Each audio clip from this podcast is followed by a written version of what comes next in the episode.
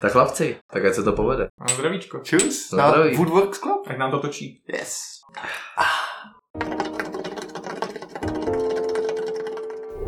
Dýmkařův koutek.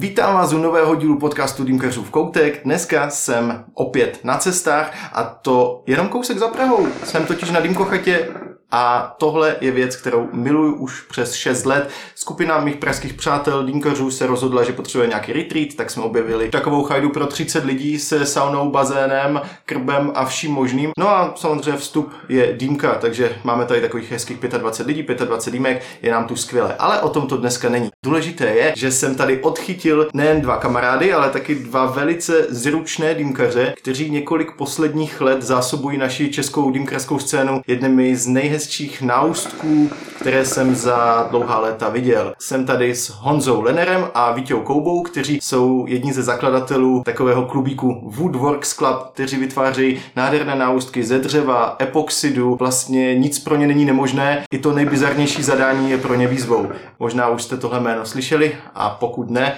dneska se dozvíte všecko o těchto pánech náustkářích. Chlapci, nazdar! Ale Kubo, Čau, Kubo. musím rovnou teda říct, že to je to nejhezčí, co si o nás kdy řekl. Původně byl plán natáčet v sauně, v bazénu. Dokázali byste si to představit, že to natáčíme v sauně? Já jsem jednoznačně pro, akorát kvůli technice jsme to skrečli. Ale bylo by to jenom 15 minutový, pak 15 minut v bazénu, 15 minut v sauně, to bychom nezvládli. Teda jsme po serové, tak to natáčíme takhle v zimní zahradě. Do sauny půjdeme potom. Přesně tak. A tak se s tím nebudeme zdržovat. Kluci, než se dostaneme k tomu, o čem vlastně váš dřevo epoxidový projekt je, tak mě by zajímalo, jelikož i vy jste dlouholetí přátelé, jak jste se vlastně poznali vy dva? Dostali jsme se k sobě vlastně přes moji bývalou přítelkyni, dlouholetá kamarádka Honzy přes motorky. Jo. Eh, Ta nás svedla dohromady a... To mě zkazilo úplně. Vlastně jo.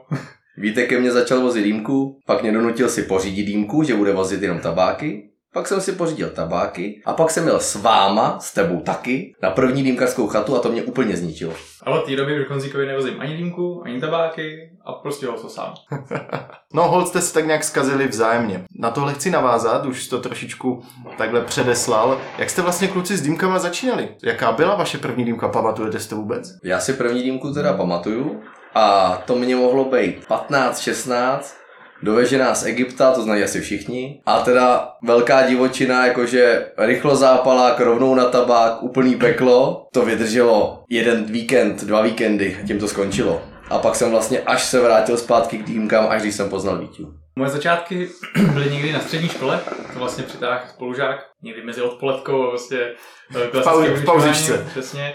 To byl takový huliparčík prostě vedle té střední a uh, rozbil tam vodnici, pro mě zatím no, do, do té doby vlastně neznámá věc, ale tak byl jsem tam taky, že tak jsem to zkusil. Byla to, to si pamatuju do dneška, čistá růže, nepamatuju si značku, ale byl to taky nějaký prostě zlo červený takový. A pak si přišel za tou učitelkou do třídy a nějaké vyvoněný kouba. To, to, to ani ne, ale vím, že mi z toho bylo zoufale špatně. Protože, že jo, jako nikdy jsem to neskoušel, teďka rychlo zápalák, jen tak jako zbastlený, jak to zrovna přišlo pod ruku tomu kámošovi, taky nebyl žádný super odborník, ale jakoby ta chuť na začátku super, to mě do toho nadchlo. A pak jsem vlastně pokračoval tím, že uh, jsem si vlastně vyrobil svoji první dýmku. Byla taková jako velmi alternativní, dejme tomu varianta. Jelikož Eh, si ji pamatuju, tak tohle ještě budeme rozebírat později. a z věcí, co se tak doma našli, protože u nás najde hromada věcí, po, po dědečkovi, po, po tatínku a tak. No a, a tak jsem to vlastně rozvíjel dál. Prokouřil jsem se přes ty dlouhé léta až do toho stavu, co jsme teď. Co se týče dýmkaření, tak jak moc vás posunuli lidé, kteří s tou dýmkou vás potkali na té cestě, anebo jste se víc jako rozvíjeli, že jste četli fora a zkoušeli jste podle videí a tak dále. Je to spíš u vás jako o lidech? Já jestli můžu, tak vlastně moje největší jako dýmkarský posun byl Víťa, který mě jako donutil si pořídit dýmku, pořídit si první tabáky, které byly podle mě z Německa. Já se tě nenutil, protože jsem sám. Ale do dneška si ty tři pamatuju. Bylo to Love 66, byl to Tingle a bylo to Glitch Ice Tea. To si pamatuju první tři příchutě, které jsem si koupil. A s těma třema příchutěma jsem jel vlastně na první dýmkochatu. Tam jsem se posunul o 65 levelů dál a začal jsem kouřit už jenom Tangiers, DSK a jenom černoty a vlastně mě posunulo to, že jsem tady byl s tebou, Kubo. Vojta Koplík, Derk mě posunul v tom. Vlastně všichni, co tady na chatě byli, protože všichni jste v ten moment byli úplně jinde než já. Já jsem ten progres měl teda výrazně pozvolnější, já jsem si do toho přicházel, uh, nechci říct sám, ale jako trvalo to delší dobu a určitě za to může ta komunita. Jo, člověk, jak se do toho namočí, tak kolem je spousta báječných lidí, kteří ti prostě předávají zkušenosti, ať už to jsou prostě komunitní akce, srazy, chaty. Víte, pokud se nemýlím, my jsme se spolu taky seznámili v čajovně u legionáře, nebo to bylo dřív či později? To si nepamatuju. Protože vím, že jsem tě pořádně registroval v momentě, kdy jsme udělali ten první sraz v Rigráčích. A tam jsme přitáhli dýmky a to byla bomba. Vlastně to byla akce, myslím, dvakrát se opakovala před dýmkama na kopci, bylo krásně, jestli nás bylo 100 nebo kolik, každý přitáhl něco, jsme tam byli atrakce pro ty turisty, co tam chodili kolem a tam tě taky registrují. To byl největší punk, na to vzpomínám hrozně rád, protože to vzniklo jako taková jako nevinná kamarádská akce. Prostě. Jako proč se, proč se nepotkat, že jo, nejdem ven? Přesně, je nás jako tady pár, třeba pět, jako hezky vyjít, uděláme si hráčník pěkný odpoledne, tak se to nabalilo, nabalilo, nechceš říct kámoše, OK, tak teda uděláme Facebookovou událost, když už teda bychom se mohli koordinovat. Takže velmi organicky se tam vlastně nabalilo a to bylo třeba 130 lidí, jako úplný halus, to jsem jako v životě nezažil. A pak se tam a jenom čekala ta řada v ovčárně na ty piva. Jo. Do té doby někdo spálil dýmku a mohl si přebíjet znova. Pamatujete si, kdy jste poprvé zabrouzdali do dýmkerského podniku? A bylo to v Praze? Vy jste vlastně oba takový jako praští a kolem praští. Je to tak? To už je velká historie, no. Já si první svůj podnik nevybavuju, myslím si, že to byla nějaká čajovna, taková ta opravdicky jako čajovnického typu, ale určitě pražská. Já, já jsem, já jsem Pražák rodilý. Ty jsi Pražan teda? Já jsem dokonce Pražan, no. Papírový. Uh. Nevybavím Takže nevybavíš si, a byla to čajovna?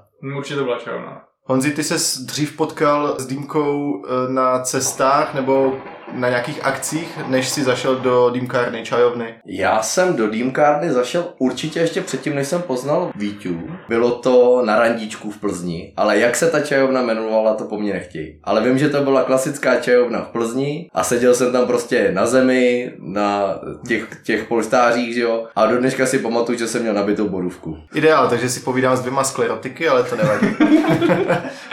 ale tak když máte nějaké ponětí o tom, jak jste začínali, tak jak moc se třeba třeba u vás to dýmkaření proměnilo, když si porovnáte jako to, co vám chutná dnes, co, jak nabíjíte a tak dále s tím, jak jste začínali.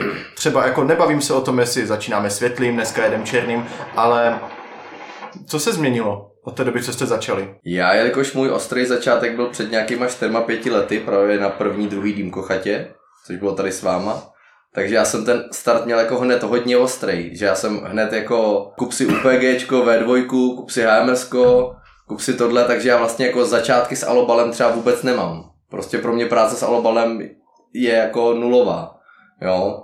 Takže já jsem měl posun hned na to, co jsem teď. Takže moje dýmkaření se moc nezměnilo. Já jsem po dvou měsících dýmkaření začal prostě kouřit černoty, takže můj progres byl dost rychlej. Takže jsi vlastně velice rychle našel to, co máš rád a jako jenom maximálně vyhledáváš nové příchutě a tohle jedeš. Já jsem to měl teda jinak, podobně jako s tím celkovým přístupem. U mě se určitě hrozně proměnil, proměnila kvalita tabáku, nebo prostě toho, co se kouřilo, protože já jsem že začínal takový ty syndibádi, uh. uh, alfa carry, vlastně takový to zlo. I přes třeba... Ale jako alfa carry dobrý. jako, jako jo, ale za, za, zároveň s tím ještě ten gear, že jo. Prostě když jsem neměl linku, která se byla vyrobená, tak to byla linka, která byla úplně jako nějaký dovozový shit. Uh, takže to se proměnilo dost a nemyslím si, že by to bylo úplně jako nahned, protože já jsem vlastně tady tím progresem procházel v době, kdy jsem že studoval, neměl jsem ty úplně jako finance a takhle. Takže jako pozvolně, no, ale postupně se ta, ta sbírka jako rozrůstala o zajímavější kousky do toho, co je teďka. No. Tak hnusný tabáky máš do dneška. je pravda. jako to je, je hezké to, že vždycky, jak se potkáme na té dýmkochatě, tak každý jeden člověk, co tady jezdí, má opravdu svůj vlastní vkus. Máme tady Honzu Martinka, který má vždycky bizarní příhodě typu baklava, bazalka, rum, berga, berga šalvěj a tak dále. Vždycky, jak si nabije on, tak tu dýmku poznáte na stohonu. A tady teda Honzik říká, že úplně neocenuje výběr tady vítí. No ne, no to, to, to je totiž způsobený tím, že já vždycky jako nakoupím hromadu, a pak to nějakou dobu jedu, že jo. No a když už jsi tak jako u konce těch zásob, tak tam máš takový ty zbytečky prostě z jedné krabičky, což už většinou jsou takový ty tabáky, které ti moc nejedou, že jo. No A pak ještě Vítě má super schopnost, promiň, že jsem ti do toho skočil, že nepopisuje krabičky. Takže nabijete prostě... Poznej si sám. Já to poznám. Nabijete Lemon Blast, kolu, Supernovu, klasika, prostě pohoda, rýmka. A Vítě říká, ale já Lemon Blast a a kolu vůbec jako nemám. Říkám, a na těch krabičkách je to napsané. No v těch je tohle a tohle. Takže jsem nabil úplně něco jiného, že jo? Ale sugeroval si to, takže pohoda.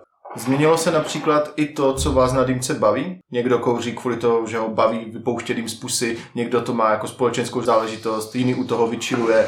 Změnilo se to, nebo o čem je vlastně pro vás dýmka? Proč to kouříte? U mě se ten přístup určitě změnil v tom, že dřív jsem vlastně kouřil primárně pro chuť, a dneska už teda se musím přiznat, že nějaká ta síla tabáku, nějaký ten nikotin do toho je pro mě skoro nepostradatelný. Tím neříkám, že si jako světlo tu čas od času nedám rád, jo, ale když můžu, vybírám prostě primárně ty, ty tižší tabáky. Tak to je nikotin, ale zněl si tak, že to není úplně to, pro co tu dýmku primárně kouříš, jenom že to dneska preferuješ. Tak vlastně proč kouříš dýmku? Vlastně tak pro mě je to asi pro jako většinu lidí vlastně jako ten chill, odreagování, je to nějaký prostě ceremonie, uh, takový ten klídeček, který máš prostě pro sebe. I dneska třeba teďka v minulém týdnu jsem měl hroznou chuť na dýmku, ale prostě jsem si ji přes práci nemohl prostě dát, neměl jsem ten čas a abych si to nabil na půl hoďky, to pro mě prostě není ono. Takže to je jedna věc a druhá věc je samozřejmě uh, nějaká interakce s kamarádama. Téměř nikdy nekouřím, ne, té- téměř nikdy nekouřím, ale dal jsem si vlastně od nového roku závazek, že nebudu kouřit sám, protože už jsem to celkem přeháněl. Měl jsem si každý den na denní bázi, to se mi teda daří držet, takže pro mě je to hlavně, hlavně o lidech, no. Já to mám jednoduchý, já to mám hlavně o lidech. Já to mám spojený vždycky s tím, že prostě přijede kamarád, nebo já jedu za kamarádem a sám si dýmku nedávám. Prostě, nebo, Nebo Honza, výjimečně. nebo Honza zavolá v momentě, když školím, hej, můžu se stavit na dýmku? Jo, to je takhle. Jako, to, že si vlastně dýmku dávám skoro denně, je způsobený tím, že denně někoho navštěvuju nebo někdo mě. Jo, ale vlastně vždycky je to společenská událost, prostě tu hodinku a půl si pokecat, udělat si to pěkný a vlastně dýmka jako sám mě prostě jako nebere. A pak k němu člověk přijde do dílny, že si potřebuje něco vytočit a on říká první věta. To dáme dým, dáme dým. jo, tak to když už jsem tady, viď. tak když jste oba dva takový společenští, tak kdo z vás většině nemá tabáky? No, dlouho se nestalo, že bych neměl žádný tabáky. Sem tam se stane, že nemám úplně jako nový tabáky a ne úplně dobrý výběr, ale tak to se snažím jako minimalizovat, no. Ale tak on se samozřejmě, ne samozřejmě, ale musím říct, že on zamývá větší výběr. Já většinou jako udržuju zásobu tak 20 příchutí, abych měl jako z čeho mixovat. Abych vám něco prozradil, tak Honza mimo dýmkaření pracuje v firmě, která dodává stavební nářadí a materiál a díky tomu má dost specifický dýmkařský gír. Honzo, prosím tě, popiš mi, jak skladuješ tabák. No, tabák skladu v garáži. A to, že je venku minus 5 stupňů, není nic jako neobvyklého. A skladuju tabák teda ve e, mističkách, které jsou původně určené na šroubky, ale jsou krásně na závět, pasuje jich pět na sebe a krásně se vejdou do zavírací bedny od chemické kotvy. Tak. Já to mám úplně stejně, akorát bez té bedny na chemický kotvy. to je prostě nejlepší způsob skladování. Takže vlastně Honzu s Vítěho poznáte podle toho, že když někde nesou tabáky, tak to spíš vypadá, jako by někde nesli velký trdelník. Takže dýmkaři jste kovaní. A to je základ pro to, co jste začali před několika lety dělat. A na to se teďka podíváme. Mám lejt, Co už je taková tradice tady v podcastu. ale jestli to nebude moc jako slyšet, aby si o nás lidi nemysleli, že jsme jako alkoholici. Každý podcast potřebuje nějaké ruchy, ať už je to oklepávání uhlíků, bublání a tak dále a pokladání těch skleníček a takové to slastné ah, je taky potřeba. A počkej, a teď natáčíme, nebo ne? No jasně. Jo, aha. Na další průběh. Uh, dva minut uhlí a dnešní podcast sponzoruje Jan Linhardt z Black Hawk Cateringu a tak. A mám vás rád. Jeden z Dua zapomněl a nedorazil, které jsem tady měl v podcastu. Ten jeden nedorazil. ten jeden nedorazil a ten první nezapomněl vyměnit uhlí. Ano, máme tady i Kášu z Black Hawk Cateringu. Kášo, děkujem za uhelný servis. Jasně. Měl jsi někdy na podcastu, jakože se ti někdo staral o uhlí servis? Jo, Káša, když jsme natáčeli. No ty jsi skvělý. Bych pro vás neudělal kluci, že jo? To úplně rozměr teďka. no tak paráda. Tak můžeme pokračovat ve slové. no. Honza s Vítěou a nejen ti dva jsou takový přátelé dřeva. Ne, že by si s ním úplně podávali ruce, ale naopak ho řežou, brousí a dělají s ním všecko možné. A já doufám, že se tomu dřevu snad líbí, protože ty výrobky, které z něho vznikají, se líbí velké spoustě dýmkařů. Kluci, Bavíme se tady o Woodworks Clubu a mě by zajímalo, ještě předtím, než zabředneme do jeho historie i současnosti, vy dva jste strašně šikovní, manuálně. Kde jste tu svoji zručnost získali? Bylo to po tátovi, bylo to tím, že jste začali v útlém věku sami, začalo vás to bavit? Jak jste vlastně přišli ke své zručnosti? Je to od Boha? Díky za pochvalu. Nevím, kdy ji vzal Honza teda. Já, já, já to mám Děkuju. relativně blízko už jako od mládí, protože táta je vlastně vyučený strojář a eh, všechno možný si dělá jako doma sám, takže už od malička vlastně jsem byl u toho procesu, kde on všechno jako vyrábí, spravuje, má vlastní dílničku, takže tam jsem vlastně nakoukl po pokličku a když Já se tam motal prostě pod náma. Jo, jo, vlastně dá se říct. No a jako líbilo se mi to, že jo, a mám to vlastně blízko a, a, měl jsem možnost toho zázemí vlastně už od útlýho věku, takže nebyl problém vlastně cokoliv si vyzkoušet, i sám jsem si vyráběl nějaký dřív prostě prkotinky malý. No a postupně jsem se v tom prostě zdokonaloval, nechci říct, že jsem dokonal, jo, ale myslím, že už teďka má nějakou úroveň, no, která za to. Takže vlastně tvůj inzerát nebo popisek na Tinderu zněl hledám holku s dílnou, co by chtěla kluka s dílnou? Hele, to ne, ale Ale jsi blízko. Počkej, docela funny storka byla, že když jsem si našel teďka svoji sou- současnou manželku, tak uh, jsem ten Tinder nesmazal, ale... Dupsík. Počkej, počkej, počkej. Ale přeměnil jsem ho na Woodworksovský profil. A normálně jsem tam měl reklamičku, lidi znali, posouvali ty fotečky prostě našich výrobků. Uh, nikdo se mi na to neozval, ale možná to nějaký dosah mělo. Iniciativa dobrá. Takže u tebe to je tak, že jsi měl zázemí a měl si tátu, který ti mohl pomoct vysvětlit a to prostředí zkrátka tě tak nějak Přesně. utvořilo. A ještě si to, pro, pro mě ještě se to prostě kliklo s tím, že mě to prostě fakt bavilo. Jsem, můžeš být v té situaci, ale můžeš být prostě gamer, můžeš být, já nevím, cokoliv jiného. A, a prostě jako to nedělat, nebo nemusí to bavit, musí to chytit, chytit za srdíčko. Já jsem se v tom prostě našel. Takže když jsem se bavil o těch dýmkách, co to pro vás znamená, tak jenom tady v krátkosti, co pro tebe znamená ta dílna? Je to taky jako relax, vypnutí, útěk? Ale určitě jo, já tam trávím jako hodně času, poslední dobou čím dál víc, možná i jako na, To se tak v manželství bývá. na úkor možná jako přesně manželobodu. Ale jo, prostě pro mě je to vášeň, já tam furt to beru jako hobby, přestože to dělám vlastně po svý regulární práci. Co ty Hanziku, jak jsi ke svým zlatým rukám přišel? Tak já to měl podobně jako Vítě, že já měl zázemí od dětství, protože jako malý kluk u nás eh, v baráku byla truhlářská dílna. Takže úplně jako malý jsem vlastně měl přístup do truhlárny, furt jsem tam chodil, pak se teda dílna zrušila, ale vybavení tam zůstalo. Tím, že jako můj táta je ještě k tomu automechanik, děda byl strojař, tak se prostě všechno jako sešlo a já jsem od mala měl přístup ke všem těmhle těm jako nástrojům. A bavilo tě to Všechno jsem si? Jo, bavilo mě to od malá. Už jako malý jsem si prostě vyráběl sám různé věci. Pak vlastně s mojí současnou prácí, kterou teda už, nebo současnou prací, kterou už dělám 13 let. A denně jsem prostě železářství, stavebniny, zámečnictví a tyhle ty věci, tak tomu mám ještě blíž a hrozně mě to baví. Prostě dílna je pro mě neuvěřitelný relax. Uh, jsem hrozně rád v dílně. Ne, že by to bylo, že jsem jako od manželky pryč, jo, ale třeba jenom kvůli tomu jsem si vlastně postavil vlastní dílnu, abych nemusel jezdit k Vítěvi, protože dřív, když jsme začínali, tak jsme všechno dělali u Víti. Což mělo taky svůj jako rozměr a do dneška to prostě hrozně vzpomínáme, protože když se prostě sejdete ty kluci v té dílně, je to takový ten čas jako pro vás, že jo, jsme tam prostě sami. Ale nikdy jsme nic neudělali. Protože No byla jako- týmka, Udělali jsme to, ale, ale položili jsme základy, to je důležitý, že jo. Ale přesně jak říká Honza, udělali jsme si dýmečku, kdo chtěl, drinčík, prostě pohoda. Je tak, no. Kdo chtěl, tak si zase ostružil. Každopádně, kluci, máte oba dva podobnou story a já jsem tady tohle vedení třeba neměl, proto mám kromě dýmek obě ruce levé. No to živíš pusou, no. Jo, já se živím držkou. A tohle je krásná cesta k dnešnímu Woodworks Clubu.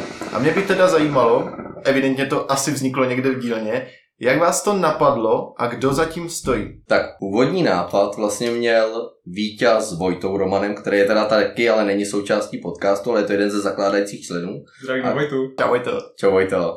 A kluci vlastně se začali dohadovat na tom, že by koupili soustruh na dřevo. A já jsem vždycky chtěl mít soustruh na dřevo. Takže jsme se spojili, že ho koupíme. Tím se nám přidal vlastně Dalibor Trojek a Honza Martínek, který je teda tady, tady taky. Pěti jsme se vlastně dohodli, že si k Vítěvi do dílny koupíme společně soustruh, aby jsme si jako mohli sem tam něco vyrobit ze dřeva. No a pak se to trochu zvrtlo. Motivace sáhá ještě o trošičku dál. To nebylo tak jako z plezíru, jako hej, chtěli bychom soustruh.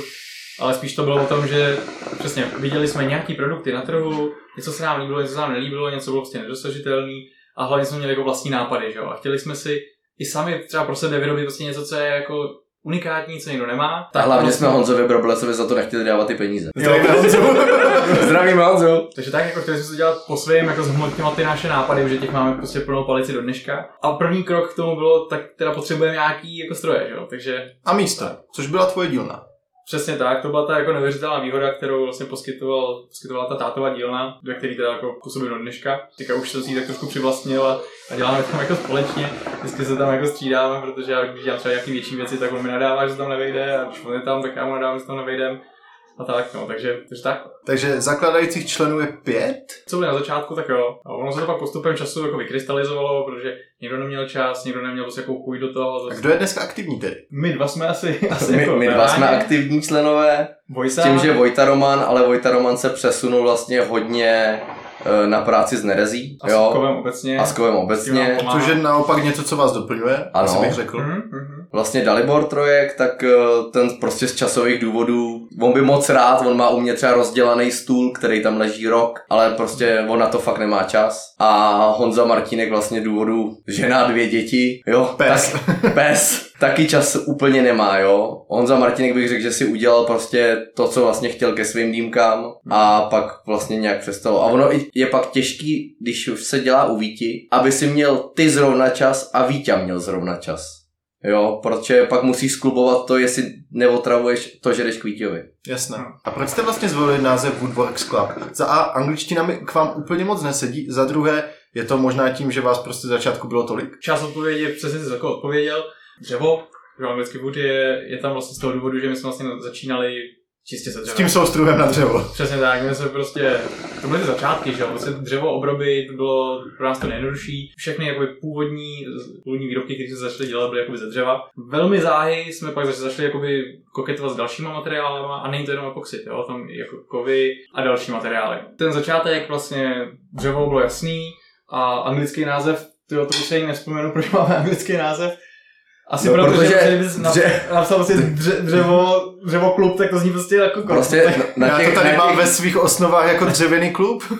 Prostě jako na té šňůrce dřevěný klub vypadá blbě, tak jsme zvolili anglický název a ještě to bylo z důvodu toho, jak nás bylo pět, tak založit vlastně pět Instagramů, pět Facebooků, ten dosah by se jako ztratil, takže jsme se dohodli na tom, že naší společnou práci, i když vlastně to skoro vždycky děláme každý za sebe, inzerujeme nebo ukazujeme lidem jako společný projekt. Prostě i když to udělá Vítě a je to úžasný, tak to prostě prezentuje jako Woodward Club. ta prapůvodní myšlenka byla ta, že to nebude jako brand, což je vlastně dneska, ale že to bude vlastně jako platforma. Jakože kdokoliv se může přidat do Woodworks Clubu. Přesně tak. Dokonce máme zájemce. Dneska už je to vlastně jako převálcovaný, že jo, všema nějakými Pinterestama, nějakými všema prostě platformama, ale mělo to být tak, že přesně libovolný tvůrce, po nějakým jako schválením kvality, dejme tomu nebo něco takového, mohl vlastně prezentovat své výrobky.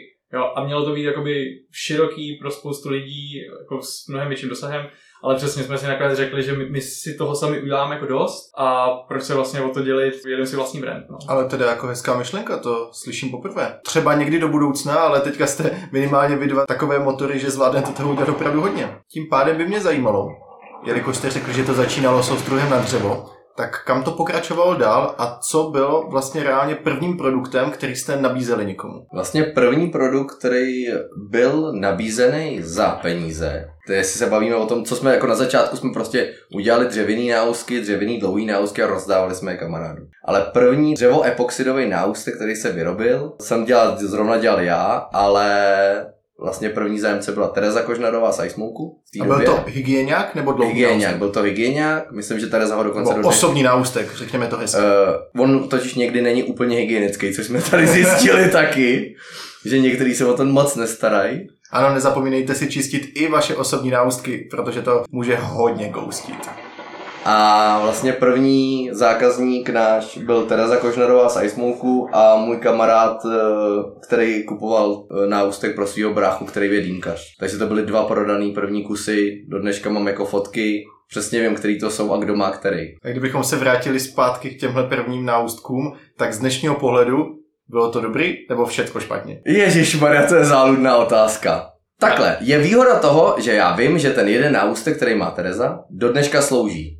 Takže tam je to, že byl dobře udělaný, všechno vlastně klaplo tak, jak má, ale hrozně jsme se posunuli výrobou, že jsme ten náustek na začátku chytali gumičkou, jo, přes nějaký různý vočka na klíče, Prostě nikdy to jako nebylo úplně ono a pak jsme se posunuli na 3D držátko na klíčenku, pak nerezový, že jo. A u nerezového jsme zůstali do, dneška, do dneška. Takže stále jste z dnešního pohledu pišní na váš první produkt. No, za mě určitě jo. Přestože třeba jsme systém broušení, systém leštění neměli na takový úrovni jako, je, jako dneska, tak i tak ty výrobky už tehdy prostě tou kvalitou byly poměrně vysoko. Zmínili jste tady, že máte neskutečné množství dalších nápadů na to, co dále tvořit. Jak vznikají tyhle nápady? Tě, těch je mega. Jako, jednak eh, přicházejí zvenku, ať už prostě koukneš na cokoliv jiného a nemusí to jenom z branže, jo. stačí prostě... Mě takhle vždycky inspirovaly dřevěné lampy a jejich nohy. Hele, třeba jo, nebo propisky, co se teďka docela hodně dělají, dřevěný motýlky, já nevím, stoly, všechno prostě. Uh, a ty si z toho dokážeš vyzobnout pro sebe ten kosek a říkáš, že to prči, kdybych tady to narval na nosku, by třeba možná jako nevypadalo blbě, že jo. My jsme zkoušeli zadělat různé věci, jo. Jsme podlili skoro všechno, mi přijde. Uh, takže takhle no. Jak jednoduché je vlastně od toho momentu, kdy vás to napadne, přejít k realizaci až k hotovému produktu? To je úplně easy, když na to máš čas. A, jo, a jediný, je... co tě blokuje, čas. Přesně. Fakt jako my těch nápadů máme hromadu já si jich držím prostě v hlavě do kotel a hrozně rád bych se k ním dostal. Ale jednak mají přednost prostě ostatní zájmy v mém životě, že jo, primárně. Druhá jsou to zakázky a ty další věci, ty prostě přijdou na řadu hol prostě někdy časem, no. Tak já vás vyzkouším. Pokud si vzpomenete, jaký nápad jste nejrychleji dotáhli v produkt a s čím se třeba srdcáte dodnes? Tak jestli můžu já. Já si myslím, že první nápad bylo zalejt hliníkovou voštinu do epoxidu. To si myslím, že jako bylo první. Já si nespomenu na první nápad, ale přijde mi, že voštiny jsme dělali už relativně pozdě. To jo, ale bylo to jako, když neberu dřevo epoxid, což jsme měli kombinaci od začátku, tak jako první posun někam dál s výrobou bylo zalití hliníku. Si no. osobně myslím já, že jsme předtím nic jiného nezalili. Spíš jsem to myslel tak, že jako hej, teďka mě napadlo zalít hliník epoxidem a už za hodinu to bylo a řekl si, pane bože, wow. Ale tohle to se děje, tady to se, tady to, tady to se děje jako hodně, jako občas ti nějaká myšlenka jako natchne tolik a zrovna máš ten čas, že, že prostě to odleješ na druhý den je to tvrdý a už to soustružíš. Jo? Právě, a vzpomeneš si na něco takového, co tě teďka napadlo, bam, mám čas, udělal jsem šup a je to? Já si myslím, že tuším, že ty jsi takhle dělal na rychlo bodlák. Bodlák byl dost na rychlo, ale to bylo právě přesně, že byli jsme s Tereskou uh, někde na, na procházce a přesně vidíš prostě bodlák a říkáš si doprčit, to vypadá dobře, mohl by to udělat pěkný vzor po obrobení. No tak jsem ho rovnou urval, že jo? Jakože jste z něho udělali část pláště na ústku? To ani ne, ten byl prostě odlitý v celku a pak se z toho udělal prostě na ústek, no. Ale bylo to jako nahned, jo, prostě vidíš, proběhne ti hlavou A má to krásný efekt. Může to vypadat dobře, což se nakonec teda potvrdilo, protože ten náustek, oni byli udělaný dva vlastně. To byly dva jediný, který už se jako já jsem vlastně cítil, že se nebo kopírovat. Jo, přesně. Vemeš, urveš, bylo to suchý, to šlo v podstatě zalejt i hned, protože nemůžeš zalejvat prostě jako živý věci, no můžeš, ale je to na píči. Řekl to správně. tak si vypijem kluci, čus. Také stroju. Čímž ale krásně vlastně propojuješ to, jak jsem se ptal, kde přicházíš na nápady. Byl jsi na procházce, vidíš bodlák, uvědomíš si, wow, to vypadalo super. To je jedna věc, to je ta jakoby vnitřní, dejme tomu, inspirace. Ale pak máš přesně to vnější, jo, že vidíš někde nějaký video nebo něco třeba nějakého šperkaře, který ani, ani nemusí dělat žádný, já nevím, podobný produkt, ale dělá tam třeba řetízek s nějakým přívěškem. A říkáš, to je to přívěšek, já nevím, červený epoxy s něčím zalitým a má to něčím zvláštní. A říkáš si, to, protože to by mohlo vypadat dobře i třeba na těle dýmky.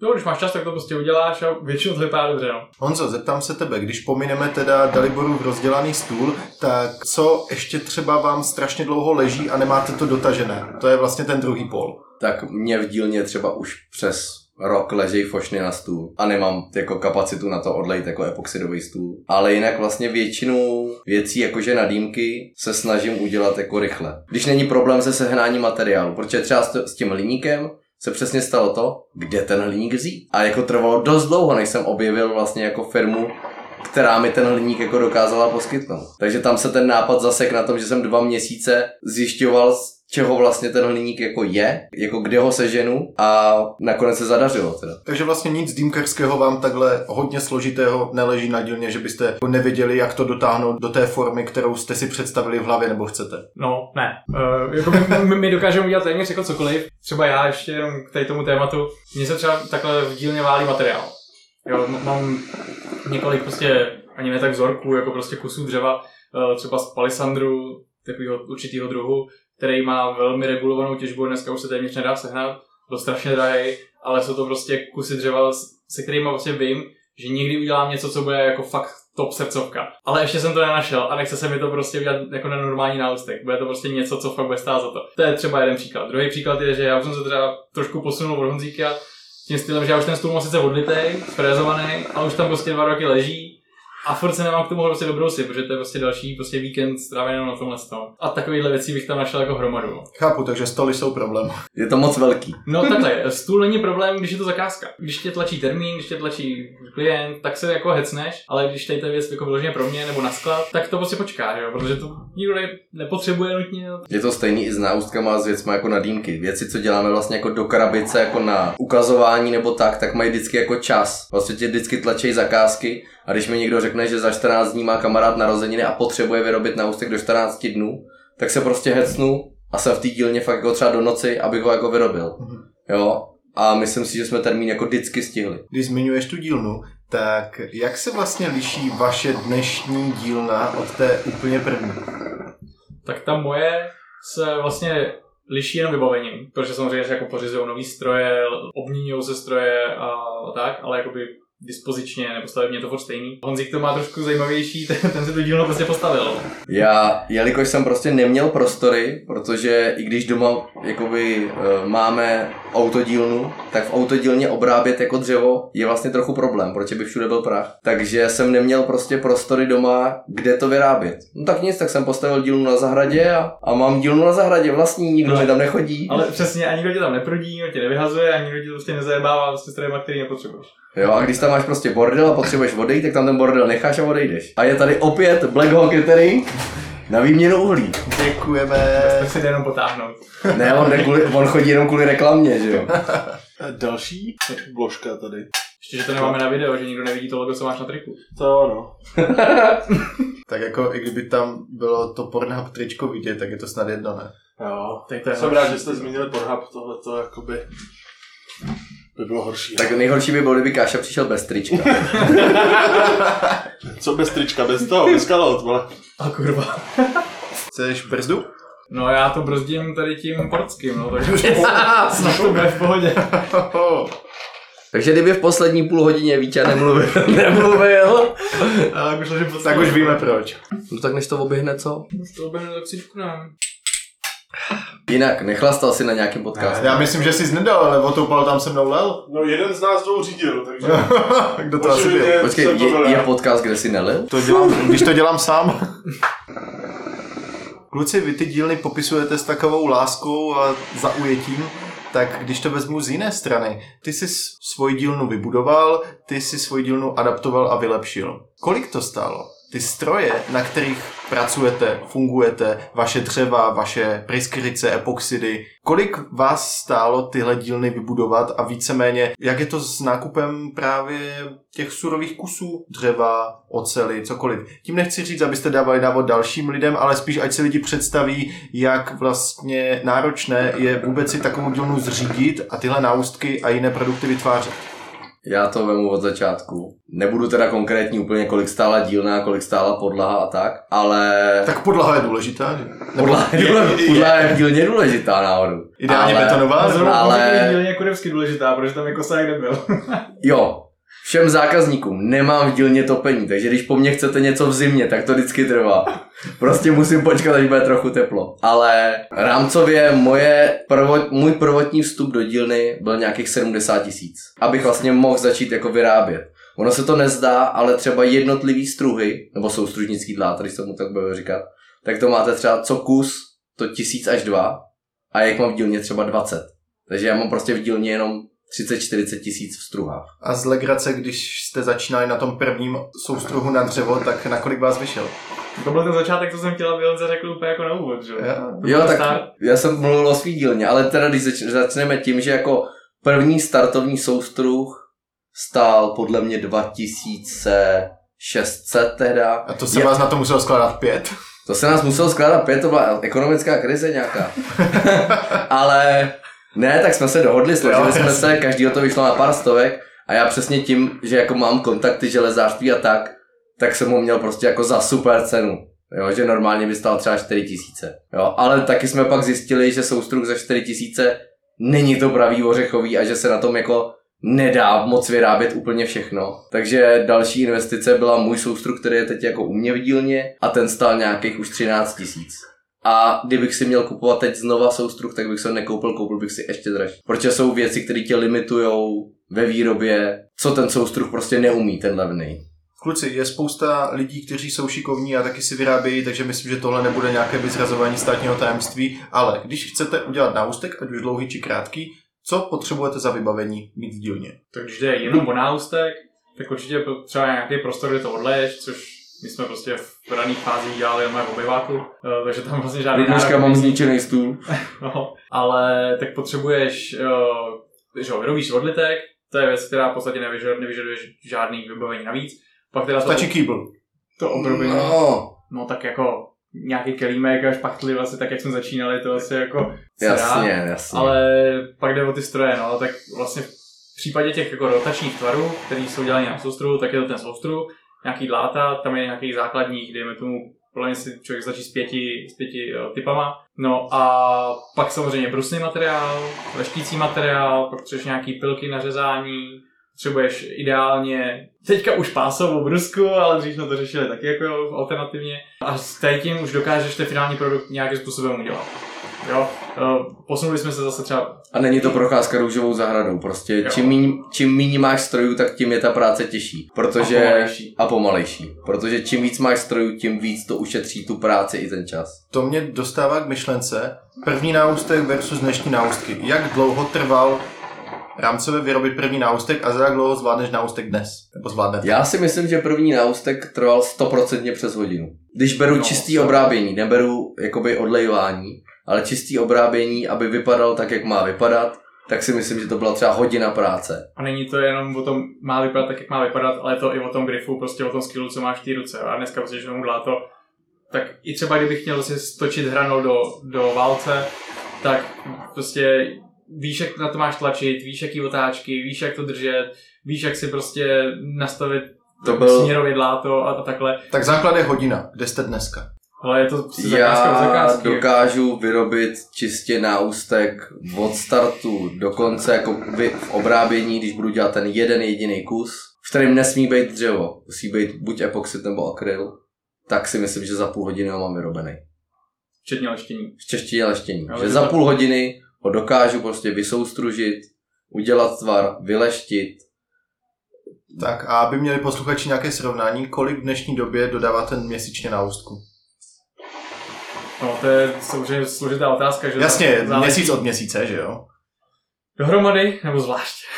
Jak to myslíš? Uh, no tak jo. Jestli samozřejmě- sčítáš nás dva, No, Eh, počkej, jdeme každý za sebe. Máme, jste Woodworks možnosti, Club, no. takže beru vás dva. Tak já si myslím, že měsíčně to může být 10, 15, 20. Je to fakt jako zakázka od zakázky. Že se někdy stane, že řeknu, ty dáš Insta Stories, označíš nás a mně v ten moment přijde pět zakázek najednou.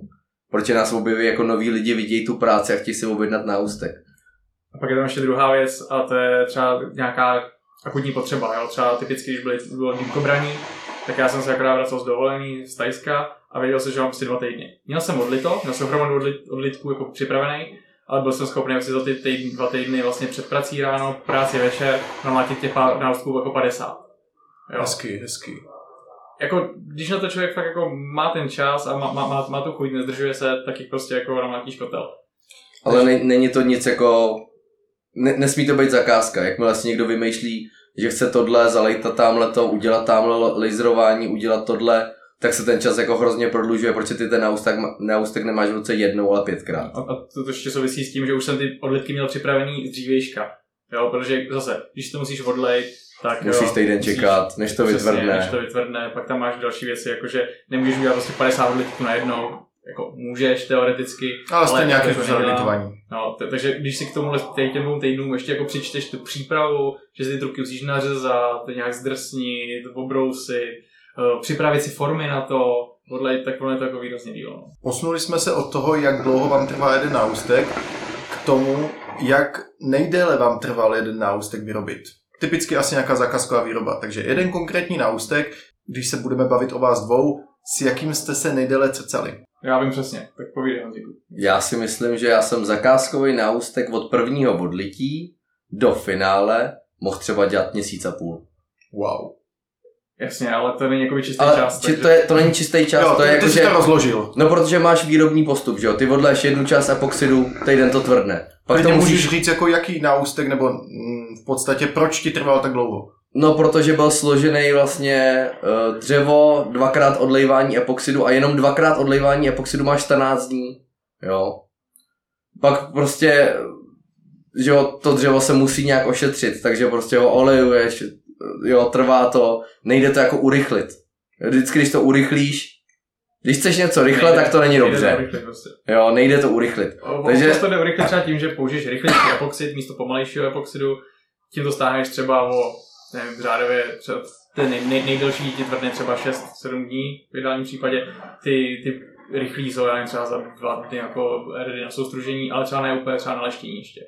Jo. Za mě třeba jakoby nejdelší proces jako výroby náustku uh, v čistém času byl, když, když chtěl zákazník um, jakoby vrstvený vrstvený náustek vlastně z různých barev epoxidu vlastně do barvy duhy. Jo. Tam prostě těch barev bylo šest a já jsem mezi každou Ti to vrstvou- šestkrát tvrdlo. Já jsem přesně, Na ten jsem to zapomněl. Na ten jsem zapomněl, ten trval taky To dlouho. je, to je hrozná past, že jo, to prostě, a to podle ještě jako třeba 10 ml, je to hrozně málo, že to je prostě jeden kus, že jo, nebudeš jít dělat asi 20 na jednou. Takže, takže tak, tak, takovýmhle způsobem prostě ty odleješ, čekáš dva dny, dáš tam další vrstvu, čekáš další dva dny, ty ka- pak, pak sama nedostaneš za ty dva dny, takže třeba za čtyři dny a, a takhle. No. A pak ještě druhá pasta, to, to mě napadá, a to je ta hliníková vaština, ta je zase jako náročná na ten, na ten proces toho soustružení, protože to nemůžeš jít prostě naulovat rychle, jako si třeba zvyklý u klasického obyčejného dřeva, protože tam to je vždycky rychlejší. Ale s tou voštinou se člověk musí jako fakt mazlit, protože tam sebe menší prostě špatný pohyb dláta, ti to si vyštípne, rozlouskne a tak. No. A to jsem Já zapomněl. jenom tady doplním, jelikož tohle není úplně můj obor, tak uh, voština je trubka? Ne, hliníková voština je vlastně, jak to vypadá, jak vosí plástev. OK. Jestli si vybavíš náš nějaký náustek, tak eh, to je vlastně jako výrobní problém v tom, že ty dílky epoxidový jsou oddělený každý od druhého tou hliníkovou voštinou. A Takže může vy se, plníte jeden po druhém postupně?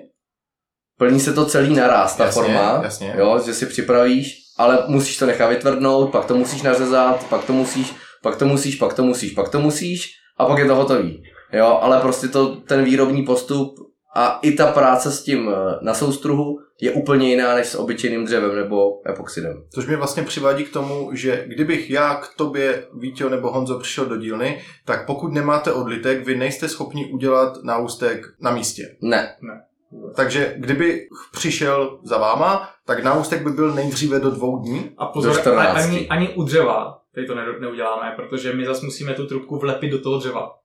Jo, to znamená, že to není jako nahned uříznu si dřevo, vyvrtám díru a točím. Prostě musím to tam lepit a to, to zase prostě alespoň minimálně den prostě rychle epoxid prostě jenom lepit dosta- eh, veme. Takže zázraky na počkání nejdou. když nemáme připravený polotovar, tak ne. Tím, že se snažíme mít teda, já třeba teď mám v dílně minimálně 60 polotovarů, různých barev a kombinací, protože vím, že holky si prostě hrozně přejou, prostě růžová s modrou, růžová s černou, čistá růžová. Takže takovýhle barvy tam mám třeba připravený. Jo, stane se kombinace, která tě překvapí, jakože 70% černý, 20% červený, 10% žlutý a 3% zelený, to už nevychází na 100, ale i takové objednávky jsou.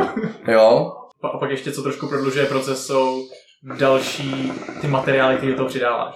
Dřevo, jasný epoxid, jasný, co jsme si řekli, ale když do toho chce třeba někdo nějaký měděný prstínek, nebo mosas, nebo něco takového, tak ty zase na jiný soustruh, teďka to trvá trošku díl, jinak se s tím pracuje, pak to musíš zase zakomponovat do toho náustku, takže... A teď se vrátím k trochu začátkům.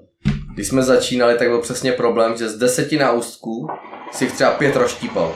Protože prostě si nad láto moc tlačil, nebo něco. No, Prostě ten, ski, ten skill tam jako nebyl. Teď už máme jako skill, že já si dokážu říct, že ze 100 náustků roštípnu jeden. Všechno tohle, co tady zaznělo, vlastně dokazuje nám všem, jak jednoduché je práci zadat, ale jak relativně složité No pozor. je to udělat. Ono ani to zadání není vůbec jako legrace, protože jsou prostě lidi, kteří to vidí jako, jako hrumínek válku, jo? prostě řekne, chci, já nevím, nějaký, nějaký zelený a do- trošku jako zrzavý, protože přítelkyně zrzavá. jako fajn, ale ty potřebuješ vědět, jak má být velký, jaký má mít tvar, jestli má být prostě jako promíchaný, nebo jestli má být prostě čirá ta barva, nebo jestli má být perletěvá ta barva. Je strašně moc věcí, kteří který ty lidi jako nevědí a my se to jako nemůžeme zlobit, jo. Už jste odradili nějakého zákazníka tím, že jste měli spoustu doplňujících otázek? To ne. To si myslím, To že si ne. myslím, že ne. Spíš já mám tu vlastnost, že v zákazníkovi vnutím tu svoji Tvůj představu. odlitek. Ne, spíš jako z představu, že zákazník přijde s tím, že by chtěl, přesně před chvílí jsme to tady řešili na místě, že Pája chce nový náustek a měl to vymyšlený nějak. Ale já mu vysvětlím, že tak, jak to on má vymyšlený, to vlastně nebude hezký. A nebo to nejde vyrobit. Vyrobit to jako jde, ale vlastně nebude to to, jak, co on si představuje, že z toho vznikne. Jo? Že jsme se nakonec dohodli na úplně jiným řešení, já mu ukázal jakoby možnosti, barvy a vymysleli jsme to vlastně úplně jinak. Za prvý i pro mě bude snažší výroba a takže já se vždycky zákazníkovi snažím jako říct, co je pro nás jako reálný, i mu tím ušetřit peníze, protože čím míň mi to vlastně jako zabere času, tak to zákazník dostane prostě levnějc. Jo, že některý zákazníci mají představu fakt jako neuvěřitelnou, vyrobit by to šlo, ale je to třeba jako na 10 kroků to vyrobit. Do toho třeba vstupuje ten materiál. A do toho vstupuje, že to chtějí za tři týdny. Jo, takže prostě ani termínově, to hrozně se to stává před Vánocema, kdy z 20. prosince píše zákazník, že by chtěl speciální náustek jako dárek Vánocům. Nereálný, prostě nereálný. Já mám jednu takovou otázku, ale k tomu se musím zeptat. Kdy jste začínali s Woodworks Clubem? Kolik let je to dozadu? To je dobrý dotaz. Dobrý jsme dotaz. shodou okolností jsme, nevím, dva týdny zpátky vlastně oslavili čtyřletý výročí. Tak na to se napijem. Bylo Je, na to se dopijeme. Já věděl, že jsem Tak. jako záminku Na výročí. My vlastně teď furt jenom slavíme. Teď jsme měli 4 roky výročí a dneska odpoledne jsme měli tisíc sledujících na, Facebook, na Facebooku. A do toho se tady sešli vlastně skoro všichni zakládající členové. Na chatě jsme byli všichni zakládající členové. My, my tohleto čtyřletý výročí vlastně datujeme k eh, založení facebookové stránky, jo, což jakoby není úplně jako reálně ten začátek, začátek start, kdy jsme udělali třeba první náustek, nebo kdy jsme poprvé se s tím někde pochlubili, takhle to bylo výrazně dřív, Ale... Tak těch 2.17, my 2.18? vlastně jediný, co máme, tak Myslím, jsou že fotky. rok... Z fotek jsme dokázali poznat vlastně rok, kdy jsme třeba vyrobili první kus. Třeba ten pro tu Terku Kožnerovou, ten byl snad ještě jako, nevím, kolik měsíců prostě dřív, možná ještě jako minulý rok. Ale že trvalo třeba jako tak od začátku půl roku, než jsme založili Facebook. Takže reálně jako fungujeme 4,5 až maximálně 5 let. No, a ten brand jako takový. Proč se na to ptám? Protože vlastně tuhle osobní náustkovou mánii započal, dá se říct vlastně Alex Ice Monku, který dovezl první osobní hygienické náustky a najednou jsme to tak nějak všichni chtěli, protože to byla i trochu statusová věc, ale co si budem na Ice Monku, to není úplně levné a i já si tehdy pamatuju, že jsem točil video, jak si udělat ten úplně nejvíc basic hygienický náustek To z si to dneška pamatuju. Ale k čemu se chci dostat? V té době vlastně začal působit Honza Brablec, Kernon Mouthpieces, který jak velké, tak osobní náustky hodně představil té české komunitě a dále jste to byli vy, Val Davča a spousta různých náustkářů. Ale z dnešního pohledu v roce 2023 jste nejviditelnější vy a David z Valravnu, Honza Brablec s Kernonem skončil a v podstatě, když to tak vezmu, tak v oblasti těch dřevěných epoxidových náustků jste vlastně spolu s Davidem Valrávnem dvě nejsilnější jména na českém trhu. A mě by zajímalo, proč si myslíte, že vás není víc? Proč vlastně tolik tvůrců se na to vyprdlo a zůstali jste víceméně jako největší vy dva? Nemyslím Eh. vy dva, ale jako Woodworks Club a Valraven. Já se ještě trošku sebevědomě k tomu doplním, že já vlastně si neuvědomuju ani třeba ve, ve světě, jako že bych viděl třeba takovýhle produkty, jako děláme my. Neříkám, že nejsou, jo? možná je to moje jako neznalost, ale já jsem prostě třeba takovýhle epoxidový produkt jako neviděl. To je jakoby jedna věc. Uh, Proč těch tvůrců ubylo? Druhá věc, pro mě ještě doplním myšlenku, je ta, že těch lidí, který by to v Česku zvládlo udělat, je podle mě dost. Jo, typický šperkaři, uh, peraři, Peraři. uh, nějaký takový ty jako mikrodruhláři. Ale nemají vlastně to- přístup to- k té komunitě. oni na to mají třeba to vybavení, jednak nemají přístup k komunitě, nevědí, třeba mnohdy vlastně ani nevědí, že taková věc existuje. Jo? A v tomhle tom si myslím, že máme to výhodu, že vlastně my jsme přímo v té komunitě, jsme prostě ortodoxní výjimkaři oba dva a jednak víme, co ta komunita chce druhak prostě víme, jak to má vypadat a, a třetí, jak jsme prostě pozbírali ten feedback prostě za ty leta, takže jakoby víme, jak to dělat. No, to znamená, že uh, na zakázku ti, by ti to asi někdo vyrobil, ale ty lidi se na to nespecializují. My se na to prostě specializujeme, protože to je prostě naše vášeň. Je- Jednoduchý, uh, mám kamaráda, který uh, taky soustruží, taky dělá z epoxidu, ale dělá věci pro myslivce, protože je myslivec a dělá normálně jako vábničky na kachny Okay. a takovýhle věci. Jasně. Ale prostě jako pro něj hygienický náustek na vodní dýmku je úplně jako mimo. On vodní dýmku nekouří, pro něj je to úplně věc jako k ničemu, ale on by to dokázal vyrobit jako hned, úplně stejně jako my. Jo, on na to všechno má, ale není to jeho vášeň. On má tu myslivost a jede si to v tvém, tom svém. To podle mě je stejný jako peraři, tak prostě si vyrábí jako pera z dřeva epoxidu. Teď jako na to je firem hromada a všichni ty, co dělají pera, by dokázali vyrobit hygienický náustek. Třeba by jim to trvalo jako chvíli, než by přišli na to, jak to má jako vypadat, ale neměli by jako problém s tím to udělat. Když tu otázku rozvinu, tak minimálně z mého pohledu je to i tím, že v podstatě ten trh je dneska už nasycený. O, je, ale není nasyc... No takhle, Mně- přijde, že jako těsně před nasycením, protože kdyby byl nasycený, tak už bychom ty zakázky neměli. Jo, to je jakoby jedna věc. Druhá věc je, že my prostě nedokážeme svýma kapacitama uh, produkovat jako výrazně víc. To znamená, že uh, nějaký drobný, stabilní uh, jako přísun zakázek bude si myslím jako vždycky. Protože noví dýmkaři se jako stále objevujou a my se nechceme zvrtnout do toho, že bychom dávali epoxid prostě do CNCčka a padali to z mašiny.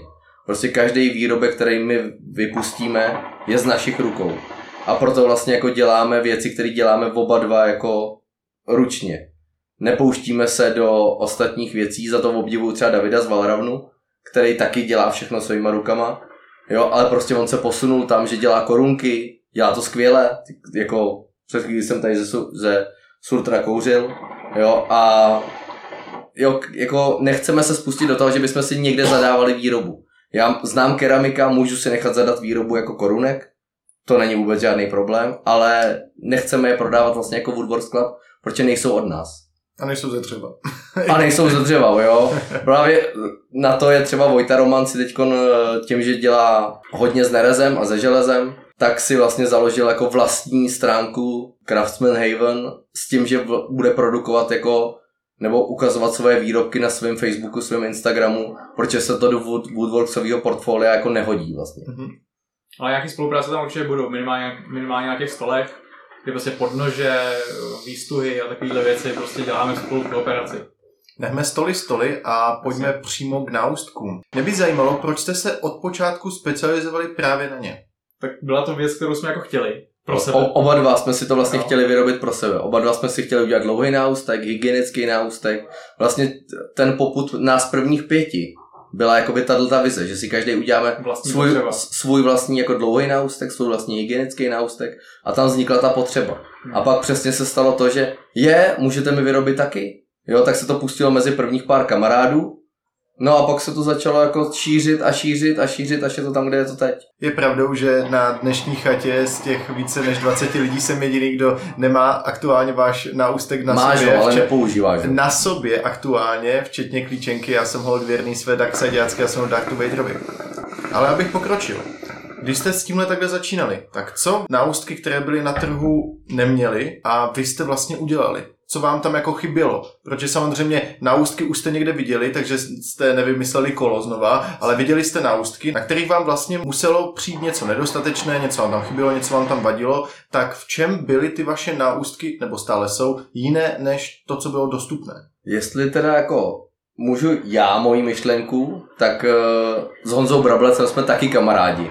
Jo, takže s Honzou se známe a už vlastně na začátku, když on vyráběl věci ze dřeva, tak proto jsme se vlastně my hned začali míchat do epoxidu, protože jsme spolu měli takovou jako tichou dohodu o tom, že on bude vyrábět dřevěný, i jsme si mezi sebou pouštili zakázky. Že když někdo napsal, že chce dřevěný náustek, tak já jsem prostě napsal, hele, napiš Honzikovi Broblecovi, on ho udělá.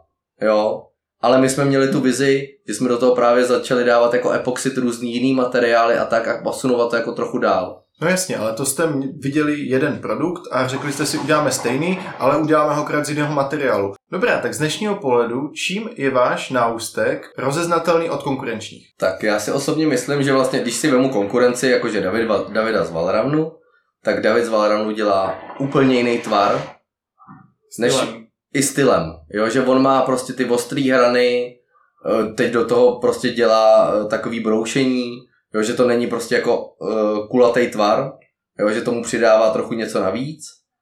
A my jedeme právě oblí tvary, dodáváme tam prostě všechno možné, co ty lidi chtějí. Ale každý, když je položíš vedle sebe na stůl, tak hned poznáš, který je od Valravnu a který je od Woodworksu. Tak když pomineme jenom ten tvar, tak čím dalším? No, Klíčenka je jasná. Klíčenka je jasná, ale tím, že my vlastně každý jako jedeme v ruce a nepustíme ven výrobek, který by nebyl dotažený, takže prostě 100%. potravinářská neles, vyleštěná, nerezový držátko, už se vlastně vyvarováváme dřeva na konci náustku, protože to se přesně dělo Honzikovi, Roblecovi, že dřevěný náustky po čase, i když jsou ošetřený, stejně jako je ošetřený prostě stůl v hospodě, tak za, za čas to vždycky dosaje k tomu, že ho musí znova olejovat. A pak ty náustky s proměnutím byly prostě nechutný, protože tím, jak mají styk eh, s vlhkostí, jo, jak to dáváš do úst, tak eh, to dřevo začne jako degradovat, protože ta ochrana toho dřeva není nekonečná. Ale tím, že jako použiješ epoxid, což je vlastně plast, tak eh, ten náustek, to je vidět na mém náustku třeba, já mám náustek jako 4 roky v užívání Stabilizuješ. a podle mě, jako když bych chtěl teď prodat jako nový, tak to nepoznáš. Chcem udělat zatěžkávací test, že zkusíme náustek před autem, jestli to vydrží. Protože tomu dost věřím, že to vydrží. Já myslím, že i vaším, i Davidovým signature znakem je i to, že vy neumíte udělat dva stejné náustky. Nebo v podstatě nechcete. Takhle, my umíme samozřejmě skopírovat tvár, není to úplně na desetiny, desetiny milimetrů, je to prostě od ruky, jo. Ale když je dáš vedle sebe, tak je ne, jako nepoznáš. Co je past, tak to je prostě barva. Ta barva prostě v náustku, pokud není jako jedna nebo jedna čirá, tak to prostě neskopíruješ. To, to, tam vždycky to prostě se tak nějak magicky samo udělá, vždycky to vypadá jinak. Pokaždý. Stalo se to, že objedná si pár, párový náustek. Jo? Manžel s manželkou, objednají si dva. A tím, že je dělám v jeden okamžik z jedných barev, tak je dokážu fakt přiblížit, že jasně vidět, že patří k sobě. Ale stejně se ty epoxidy nikdy neslejou tak, aby byly ty náustky totožní. Jsou si podobný, ale nejsou totožní. Nikdy vlastně ten výrobek nejde udělat totožně. Protože tím, že epoxid je kapalina a míchání a bla bla bla, tak eh, vlastně vždycky to má jiný efekt. A který typ vás více baví? Dlouhý náustek k hadici, anebo osobní hygienický? Tak no, je to asi v podstatě jedno, my to máme vlastně podobně i s tím tvarem, že jo? když vlastně přijde klient a řekne, chci tohle, tak já udělám jako cokoliv. Jo. I kdyby to mělo vypadat stejně jako třeba Davidův náustek, tak mě to jako problém nedělá. Jakože tím Jo. chci říct, že třeba na větší ploše můžete zhmotnit více myšlenek. Takže Ono jestli je to- tohle třeba vnímáte, nebo ne? Na dlouhém náustku se můžeš víc vyřádit, protože tam máš prostě 30 cm jako materiálu a můžeš si hrát z rukojetí a tak. Ale hygienický náustek, klasický 4 až 5 cm, dejme tomu, když neberu, že někdo si objednává 10 cm, asi si tím něco kompenzuje. Uh. Třeba Káša. Dobře. tak eh, vlastně tam jako není moc prostoru na to vymyslet něco nového. Proto ty náustky jsou si jako tvarově podobný, i když nechcem jako vyrábět jeden model. Jo? Jasně, tomu rozumím, ale ta otázka zněla, co vás více baví, vyřádit se na té větší ploše, nebo udělat něco malého, zajímavého? Já osobně radši dělám hygienický náustky třeba. Uh, já to nemám, co dělám radši, uh, protože se řídím spíš, co jakoby je poptávka. Já si dokážu stejně užít dlouhý i krátký, i cokoliv vlastně jiného. Pro mě je to výrobek Třeba jako takový. kouzelnickou bulku. Třeba jako zelenskou hulku. Na to řeč dojde. Už máme Na dvě. to řeč dojde. Každopádně už to tady zaznělo jako mnohokrát, ale i tak by mě zajímalo takhle uceleně, z jakých materiálů vy tvoříte. Tak určitě je to dřevo, které má tisíce různých odrůd, stařené, čerstvé, Stabilizované. stabilizované v různých podobách. Co tam máme dál? Pak je tam epoxid, pak používáme vlastně liník, používáme nerez do náustku, Mosaz mosaz, ty si dělal dokonce z damascenský ocely, dělal. a používáme akryl, třeba z akrylu, aby si jako lidi dokázali představit, jaký je rozdíl mezi epoxidem a akrylem. Když se podíváš na Moze Breeze, tak myslím si, že jednička je z epoxidu a dvojka je z akrylu. Říkám to správně? Jo. Jo, že ten materiál je vlastně trochu jinak prolitej, ale furt je to vlastně kus plastu. Jakože bude ten akryl, aspoň podle mého laického pohledu, má takové prostorové ty malby uvnitř a ten vlastně epoxid je takový 2Dčkový. Jo, epoxid vlastně dělá jakoby uh, spíš efekt jako galaxie a takovýhle věcí, že se ty barvy mlhovina míchá do sebe a akryl je jasně odřízlá barva, barva od druhý. Ale nemusí být. Jo, ten akryl vlastně může být i v té podobě vlastně podobný jako epoxid, že bys třeba na první pohled vůbec nepoznal. Ale akryl my si jakoby v našich podmínkách ne, neumíme udělat, protože to... Takže akryl, akryl kupujeme jako hotový materiál, stejně jako kupujeme dřevo. Je nějaký materiál, na který jste sáhli a chtěli jste z něho udělat náustek, ale prostě to nešlo? Hele, tě za mě spíš ne, protože Jakože nejste skláři, takže rozumím, že tohle asi jo, neopracováváte. takhle, OK, OK, sklo teda... Ale to jsme bokem. nikdy, nikdy ani jakoby neměli tendenci vyzkoušet právě tím, že nejsme skláři. Jo, Jo. jo, právě proto to dávám takhle na stranu, ale s tím, co jste zvyklí jako pracovat, nebo eh, tady si zmínil, že Vítě dělal jako eh, z damašské ocely a těch materiálů je XY, takže jestli se vám někdy něco dostalo do ruky, nebo zákazník měl takový požadavek, který jste zkrátka nebyli schopni opracovat, splnit. Takovýhle případ si nevybavuju, protože i kdyby prostě přišel se sebevětší prostě ptákovinou, tak si myslím, že to nějak uděláme. Akorát, co je ten problém, je pak ta výsledná cena. Prostě, když přišel týpek, že chce prostě titanový, tak pro mě je to tak náročný udělat, protože to nezvládnu na svém soustruhu, už to musím dělat vlastně na jiném soustruhu, to znamená čas dalšího člověka, musím někam dojet, do jaký dílny, to znamená, prostě to prodražuje. A velmi často je tady to uh, hledisko, který ty klienti vlastně vemou v potaz, protože když ten náustek prostě stojí buď to velmi podobném materiálu, uh, v tu obvyklou cenu, já nevím, třeba do tisíce korun, a nebo prostě, jestli tam dáš titan a bude to se tři tisíce, tak to už jako celkem jako lidi poznají, že? Takže nemáme problém mě s materiálem, když je to materiál, který je vyložený jako blbost, uh, tak, Tak to vlastně jako to vlastně rovnou To před zakázkou. No, jo, přesně nebo se zákazníkovi vlastně snažíme vysvětlit, že to, co on chce, je vlastně jako blbost, že mu to nebude ani sloužit. Že já mu to z toho klidně vyrobím, ale vlastně ty to za měsíc hodíš do koše. To Jo. mě přivádí k myšlence, jaké na... To mě přivádí k myšlence, v jaké cenové relaci se vlastně vaše náustky pohybují. Tak my cenovou politiku máme jako nastavenou docela podle mě dobře, že základní náustek, který je z čistě epoxidu, startuje na šestistovkách a cena se pak jenom zvyšuje tím, že do něj chceš přidat dřevo, chceš do něj přidat kov, chceš do něj přidat laserování, chceš do něj přidat akryl, chceš do něj přidat tamhle to. Jo, pak ta cena jde, že třeba já jsem nejdražší náustek dělal za 2000. No potom, když máš takový ty special materiály, jako třeba dělal, a teďka nevím, kdo to byl, myslím, že taky právě David, třeba z té stabilizované mamutí stoličky, to je materiál, který my prostě dokážeme zpracovat úplně stejně jako cokoliv jiného, ale prostě ten materiál sám o sobě, ta, ta malá blbá prostě kostička, stojí prostě šestinásobek prostě klasického, třeba byt jenom stabilizovaného dřeva. Takže takhle. Tak já přijdu za váma do dílny a poručím si náustek.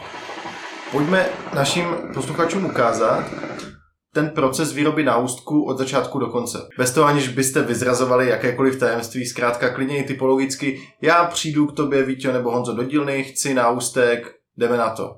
Budu u toho. Tak Čeho budu svědkem? svědkem budeš toho, že uříznu nerez a když budeš chtít jako čistě epoxidový náustek, odléme epoxid. Řekneš si barvy, odlém to. No a pak přijdeš Vrátím se za dva dny. Vrátí se za týden, okay. Ok. protože uh, já, i když je třeba náustek v návodu, uh, nebo epoxid v návodu psaný jako zpracovatelný za dva dny, tak jsem se setkal s tím, že když jsem na to tlačil jako brzo, tak on nejde vyleštit. Že ten materiál není tak vytvrdlej na to a že to vlastně dělá takovou jako gumu. Prostě, takže já, ať použiju jakýkoliv epoxid, nechávám to týden vytvrdnout. Jo, prostě to mám tak já daný. OK, za týden se vracím. Za týden se vrátíš. Vezmeme to, upneme to do soustruhu, hodíme tvar, to si řekneš, jo. Obrousíme, vyleštíme, složíme a odcházíš. Tak to je docela Easy. easy. Easy. jako epoxidový náustek je vlastně jako easy. V moment, kdy řekneš, chci tam dřevo, tak se stane to, že já ho dodělám na hrubo a řeknu ti, přijď za dva dny, až vytvrdne první vrstva oleje. Přijdeš za dva dny, já to opracuji zase o kus dál, řeknu ti zase přijď za dva dny, až ta vrstva oleje vytvrdne. A takhle to posouváme, posouváme. Protože každý dřevěný náustek je třeba 4x až 6x olejovaný, podle toho, jak to vyrábíme, aby to dřevo mělo uh, aspoň nějaký jako ochranný prvky toho, že vydrží třeba dva roky. Jo, a my nikdy nepoužíváme právě dřevin, dřevo na konec náustku, aby nešlo do toho styku s vlhkostí. Taky se nám stane... Jo, když to klient chce, tak jako není problém. Jo, jasně, když to klient chce a nenechá si to rozmluvit, tak mu to klidně uděláme. A prostě pak jsou teda momenty, kdy mi zákazník je schopný za měsíc volat, že ten náustek se třeba loupe. To se stalo. Já jsem přijel, zákazník mi dal do ruky a on se neloupal epoxid, ale zákazník byl trochu prase a byly na něm zaschlý sliny, který jsem normálně loupal nechtem. Jo, což bylo trochu nechutný a do dneška si to pamatuju. Jo, No, nebo pak přesně dojde k takovému fuck upu, zdravíme tě Pepo, že si prostě ten náustek se uvemeš do výřivky no a necháš ho tam přes noc. Tak to je prostě jasný. Epoxid to vydrží jak nic, že jo. Ale to dřevo, to prostě buď to přebrousíš, zachráníš to, nebo to prostě vyvidíš. Takže po třech týdnech odcházím s epoxidovým a dřevěným náustkem. dejme tomu. Na to se napijem. Jo. Ale je, je. A je, je. Kluci, nejenom náustkama jste živi, protože Woodworks Club produkuje dneska i spoustu věcí mimo dřevo, mimo epox a hlavně mimo náustky. Tady se vracím, Víťo, k tvé první dýmce, protože aniž bych tě znal, tak jsem v první iSmoke Embassy na tvoji dýmku narazil. A bylo to opravdu zvláštní steampunkový pavouk. Tak prosím tě, sděl posluchačům, co jsi vlastně tehda poprvé vyrobil. Nebyla to první dýmka, určitě, protože to byla už třeba třetí. S těma dvěma předchozíma jsem si stačil sám, že to, to jsem vyloženě měl pro sebe. Tahle stav, o který mluvíš, eh, posluchači ještě asi nebudou vědět, protože že jednak, je, je to dávno, druhá není moc vidět, ale ta byla vlastně udělaná, já jsem ji jenom otestoval, focení a pak to rovnou šlo za kupujícím, kterým skoro okolností byl Alex. A já jsem to dělal v době, kdy, jako v raných začátcích, kdy jsem ještě pořádně jako nevěděl, jakou to může mít hodnotu. Pro mě to bylo vlastně jako legrace, já jsem to prostě chtěl vyrobit a udělat prostě něco extrémního, něco prostě, co bude fakt jako zvláštní, unikátní. Popiš to. Jo, myslím si, že do dneška to je jako furt ještě jako hodně extrémní a hodně netradiční unikátní věc. Dýmka, která koncepčně je udělaná tak, že je, dejme tomu, steampunkového charakteru, eh, to znamená, je prostě vyrobená z ozubených kol, různých součástek, z věcí, které jsem našel prostě na, na vrakovišti a podobně, prostě z, z převodovek a, a podobně. Eh, Ta dýmka jako, jako celek váží, já nevím, dohromady třeba 6 kg, jako je to camacek. Abyste si to představili, tak je to na třech nohách. Váza je vlastně mezi těma nohama a je to ozubené kolečko, převod, ozubené kolečko, převod, pokud si pamatuju dobře, nastříkané na černo. Vůbec. Ne, já to pamatuju úplně špatně. To, to, to je právě ono, že tam šlo o to, aby to mělo takovou tu jako zašlou patinu. Že já, já, jsem to jako nějakým způsobem ošetřoval, že prostě na dráťáku, bylo je to jako lakovaný, aby to nede- nedegradovalo, nedegradovalo, ale je tam prostě na tom vidět ten zub času na, na tom kovu. Jo, jsou tam prostě pro- prorezlý místa, je to takový jako ošoupaný, ale tím, jak je to ošetřený, to vlastně už to nedegraduje dál. Eh, Co je na té jako zajímavý, tak je vlastně to, že ta váze je zavěšená. Jo, to znamená, že nesedí na zemi, vyloženě jakoby visí v prostoru mezi těma třema nohama. A hrozně obtížně se to popíše, posluchači asi nebudou mít vůbec představu, jak to vypadá, ale je to celkem bizár. No a, a já jsem vlastně tuhle tu dýmku v té době, já jsem nevěděl, co za ní říct, vlastně říkal jsem si za ní tři tisíce. Uh, Alex, Alex už jako zkušeně, že jo, v oboru jako věděl, co, co, co kupuje, vě- věděl, o čem je řeč a vlastně dokonce mi nabídl víc. Což bylo pro mě jako pro výrobce úplně jako rána z nebes, jako překvapení. Samozřejmě jsem to neodmítl a myslím, že na obou stranách jako velká spokojenost. Doufám, že ji má do dneška, dokonce jsem mu i scháněl novou vázu na to, když ji rozbil. Krása, takže, krása. Takže tak? Přesuneme se tedy zpátky k vyloženě woodworksovským produktům a tady zmíním dva slova. 3D tisk. Co vy na to? Tak 3D, 3D tisk. 3D tisky. Máme tři 3D tiskárny a neděláme 3D tiskový náusky. To, to, o tom něco říká. Jo, no. Samozřejmě jako 3D tisk, jak říkal Honzík, jako máme k dispozici, využíváme ho na všechno ostatní, jenom ne na dýmky. Eh, Je možnost samozřejmě vytisknout si formu, odlejt si silikonovou formu a pak třeba vyrobit nějaký, byť třeba epoxidový nebo z jakýkoliv jiného materiálu. Ale minimálně jeden 3D čištěný produkt máte. Ty jo, Jo, máme. A to je zátku, zátku. jo, To špunt. je špunt! Ty jo, špunt je úplně dokonalá věc, jako těžce nedoceněná celou komunitou. Popiš, popiš. Já to používám při školeních a každému dávám prostor, ať mi řekne, co si myslí, že to je a k čemu to je. Tak už jsem tam měl dusátko na tabák, buttplug, držák na těsnění, tak zkuste, Držák na těsní. tak zkuste popsat, jaká je teda vaše vize. No, možná bychom to jenom při, přiblížili divákům. Je to vlastně výrobek z 3D tiskárny, obviously. Uh, je to teda primárně určený, nebo takhle. Konstrukčně to vypadá tak, že uh, je to vlastně madlo s Jako byste měli Ba- starý ba- korkoťung, nebo eh, v obecném jazyce vývrtku na No. víno. takový, Takový ten držák. dejme tomu vál- válcovitá redukce, na kterou se vlastně nasadí běžný těsnění. Je to udělané tak, tělo. vlastně velikostně, přesně tak, velikostně se dělo. A slouží to vlastně primárně ke dvou až maximálně možná třem účelům. Uh, funguje to tak, že vlastně celý, celý ten špun, vlastně včetně toho těsnění, se zarazí do hrdla vázy. A my to třeba používáme uh, nejčastěji k čištění dýmky, to znamená tak, abych si při čištění vázy nemusel držet to hrdlo prostě rukou nebo cákané úplně všude, tak prostě zatěsním, pak s tou vázou můžu manipulovat úplně libovolně, třeba otočit zhru nohama, ta voda z toho neteče. A vlastně tím jakoby a tím, tím štěrcháním nebo vlastně třesením tou vázou, když to mám třeba nějaký čistící pytlíky, to jako dokážu vyčistit. To je jakoby jeden, jedno užití, druhý užití je přepravní, protože jsme se potýkali s tím, že když jsme si chtěli dát, když jsme si chtěli dát dýmku prostě někde venku v přírodě nebo na výletě a podobně, tak nosit sebou prostě kanistr s vodou je poměrně obtížný. Eh, To znamená, že dá se nalít voda přímo do vázy, zašpuntovat do baťohu, není problém, prostě má- máte jistotu, že vám to prostě ne- nevyteče eh, do, do baťohu, že ta voda nebude všude. A pak prostě stačí jenom vlastně odšpuntovat a zasadit srdce dýmky. A jaké je Vítě to třetí použití? No to jsem si právě trošku naběh, protože to teďka neumím vymyslet. Já jsem přemýšlel nad tím, co vymyslel jako třetí. Dá se to použít jako anální špunt. Takže ti lidi vlastně nebyli úplně daleko od pravdy. Ne, no, bo- Bez pardon. těsnění nebo s těsněním? Eh, Dle libosti, jak to máš rád.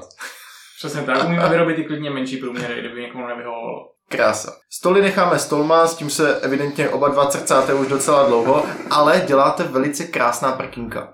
A já to vím, protože minimálně jedno jsem si od vás nechal vyrobit a to díky moc, bylo to krásně na zakázku, co jsem chtěl, ale už vím, že moje další prkínko bude vypadat jinak, protože Nebyli jste asi úplně první, ale začali jste přidávat do prkínek malinký konektor s těsněním, aby si tam člověk mohl odložit korunku. Ale já jsem si ho vždycky nechal dávat na stranu. Abych měl teda prostor, abych tam mohl mixovat tabák, cokoliv, prostě zpracovávat ho. Ale zjišťuju, že když nabím a mám to na té straně, tak stejně v okolí se mi ten tabák sype. Takže moje další prkínko od vás třeba, tak bude určitě s tím plugem, nebo respektive s tím konektorem někde ve středu, možná trošičku posunutým, protože je to asi nejefektivnější. Takže vy vyrábíte i spoustu krásných prkínek. Máte prostor, pánové. Třeba k těm prkínkám, já prkínka, který mám teď vyrobený vlastně jako dopředu, tak nemám navrtaný trn. Já ten trn mám vyrobený, ale až zákazník řekne, kam ten trn chce umístit, tak ho tam dám. Protože přesně, když nabíjíš korunku, tak vlastně potřebuješ tu korunku mít uprostředka. Přesně Takže tak. ten trn na kraji nedává vůbec smysl. Ale všechny, všechny prkínky, které jsme udělali do tvýho feedbacku, tak jsme vlastně dělali takhle, protože uh, nám přišlo Jasně, ať vám, ať vám ta korunka nezavazí, když pracujete tabakem. manipulační prostor, ale přesně, jakmile budu dělat prostě na sklad nebo na veletrh nebo něco a už tam budu chtít mít prostě předvrtanou díru, tak určitě nebude na kraji. To už jako víme, no. A je to něco, co vám mimo náustků jede hezky, nebo je to spíš tak, nevím, 10-20% toho, co děláte? Protože prkínka celkem taky měli svoji éru a myslím, že jede jako do dneška. A kdo už chce mít jako hezký personalizovaný dýmkerský set, plácnu, vy jste schopni udělat poker, vidličku zalitou epoxidem, udělat k tomu hezké prkínko, ať už čistě z epoxidu nebo epoxid dřevo, tak mám pravdu? Letí prkínka stále? Já si osobně myslím, že prkínka moc neletí, protože prkínko já vyrábím jestli jedno za 3-4 měsíce. Že to jako, a většinou jsou to dárky. Že prostě někdo chce pro někoho hezký dárek, tak mu objedná prkínko. Protože, co si budem povídat, když chceš jako jít cestou ekonomy, tak si prostě koupíš normální, obyčejný kuchyňský prkínko a na tom si to připravuješ. A tohle se vždycky stane spíš, že přítelkyně chce koupit příteli fakt jako pěkný dárek a nechá si udělat s epoxidem, s logem, nechá si to udělat prostě pěkný. Většinou se tu, že to je prostě s náuskem, S s náuskem, s podložkou a podobně. Dobrá, tak ty, o to jsem byl přesvědčený, že prkínka jdou docela víc. Ale já to mám jako podobně jako Honzík. Eh, Já těch objednávek jako taky tolik. Ale takhle, jakoby, vše, všem se to vždycky hrozně líbí, všichni to hrozně jako obdivujou, A pak je odradí Jo. cena. A potom, když, když, zjistí, přesně, když jako zjistí, že to není prostě věc, která prostě stojí 500, tak uh, buď se to rozmyslí, Tak kolik? ale, tak eh, samozřejmě záleží, jako jestli Záleží na velikosti, dřevo, kolik prostě- epoxidu tam je, kolik s tím bylo práce. Tak jinak, to, co berete na nějaký veletrh, dýmkarskou akci a máte tam na prodej, tak jaký je ten rozsah? No, když vemu malý dřevěný dýmkarský prkínko s trnem, tak třeba 6-7 stovek. A to seš fakt na úplně základní věci. Tak jako to, jako Jako když to srovnám se základními To je- vašimi náustky za stejnou cenu, tak mi to přijde jako hodně v pohocena. Jo, to máš prostě jako obyčejný dřevěný kus, je na něm teda udělaný trn, jde tam jako udělat laserování, prostě, jo, protože laserujeme v rámci 100 korun, jo, ale pak přesně přijde to, že chce někdo veliký, 50 na 30, chce vylitou řeku epoxidem, jo, chce, aby bylo 6 cm tlustý, aby to byl prostě masiv. Nebo jsem viděl nádherné prkínko teďka na posledním dýmkobraní, které mělo jako epoxidovou plástev, v podstatě hexagon. Jo, prostě to musíš pak vyfrézovat, je s tím jako hrozně práce a u takového prkínka seš třeba plus minus 3000. Jo, s tím, že já jsem dělal prkínko i za 5000. Jo, prostě ono pak jenom, když vlastně na to máš koupit materiál, že si zákazník vymyslí, že chce fošnu z amerického ořechu, tak jenom v materiálu je to přes 1000 korun. A to si s tím nic neudělal, to máš prostě jako kus dřeva za 1000 korun. Mhm. Tak to máme náustky, velké, malé, stoly, prkna, špunt. A okrajově jsem zmínil teda poukry a vidličky, k tomu asi nic moc, zkrátka děláte to. Je ještě něco, co jako Woodworks děláte, dýmkarské nebo i nedýmkarské, co byste tady rádi prezentovali? No, podle mě víc než prkínka frčej podložky na světýlka. To dělám častěji, protože lidi prostě si tam chtějí dát tu ledku, aby jim prostě, když koukají na televizi, aby ta dýmka hezky svítila, jo. A to je produkt, který teda jde víc než podložka na přípravu tabáku. Za mě. Jinak No, vlastně... ale pak jsou věci jako nábytek, ale to bych tady asi jako nem, to nemusíme rozbírat. Zmínil bych Dobrá. jedinou věc tady z, to, tady z téhle oblasti a to, že jste udělali sběrateli nádherný stůl, aby si tam mohl dát Millennium Falcona z Hvězdných válek postaveného z Lega. No, to je přesně jedna z těch jako unikátních, uh, kurva, Jsi trochu ožralý, to je přesně, přesně jedna z těch unikátních zakázek, které prostě přijdou velmi zřídka kdy. Ale i takový jsou a zrovna tohle to byl stůl, který byl poměrně složitý vyrobit. V krátkosti o, o, ocelová konstrukce s dřevěným boky z amerického ořechu, který ale měli zvenku čistý přírodní o, jako Povrch? texturu, povrch přesně tak. Zevnitř to bylo lakovaný vlastně na černou lesklou s efektama vlastně mlhovin a, a vesmíru. Jo? A byl to vlastně takový box, který byl přikrytý ze zhora kaleným sklem a vevnitř uh, rozměrově to je nějakých, myslím, 80 na 45 nebo něco takového, možná 50 a vevnitř přesně jedna obrovská Lego loď, prostě Millennium Falcon pro velkýho nadšence prostě Star Wars To je přesně splněný geekův sen tady tohle. Jako mega, no. A ty ten týpek, která s okolností má ještě jednu větší loď a říkal, že dost možná, že by ještě uvažoval nějakým dalším, takže to bude možná další jako větší projekt. A když jsme u filmu, tak eh, je to teda aktuální věc, váš teda nejlajkovanější příspěvek, který zbudil největší parádu, tak to je ne náustek, byť takhle spousta náustků může vypadat, ale regulérně na vlně popularity Hogwarts Legacy hůlka ze světa Harryho Pottera. Přesně exemplář člověka, který chtěl něco unikátního, co nikdo nemá. Uh, pro nás je to vlastně v jednoduchý vyroby, protože prostě vyrobíme cokoliv. Uh, je to vlastně jenom o domluvě. Tohle to byl vlastně, byla kouzelnická hůlka, kde požadavek byl celkem jednoduchý. Uh, 13,5 palce, jádro z Jo, jo, dračí blá, blány blána dračího a srdce. kombinace prostě epoxidu, normálně si vytáhl dračí blánu a jelo se. kombinace epoxidu a, a dřeva venge, což je třeba uh, materiál, který je poměrně tě, těžce obrovitelný, ale zase jako vypadá velmi dobře. To Jakou blánu si použil? No, Planenskou. to, to, to, to, to, byl právě ten holos, že jo, týpek je ten požadavek a říkám, kámo, jako dračí blánu úplně nemám po kapse, tak když si ji jako dokážeš sehnat. No tak říkal, že si ji nedokáže sehnat, ale tak jsme se nakonec shodli, že ještěr jako ještěr, tak jsme prostě, já já jsem to vzal vlastně jako takový challenge, jo. Honzík mi řekl rovnou, pošli ho do piče. Ale To nemůžeš, to nemůžeš takhle říct.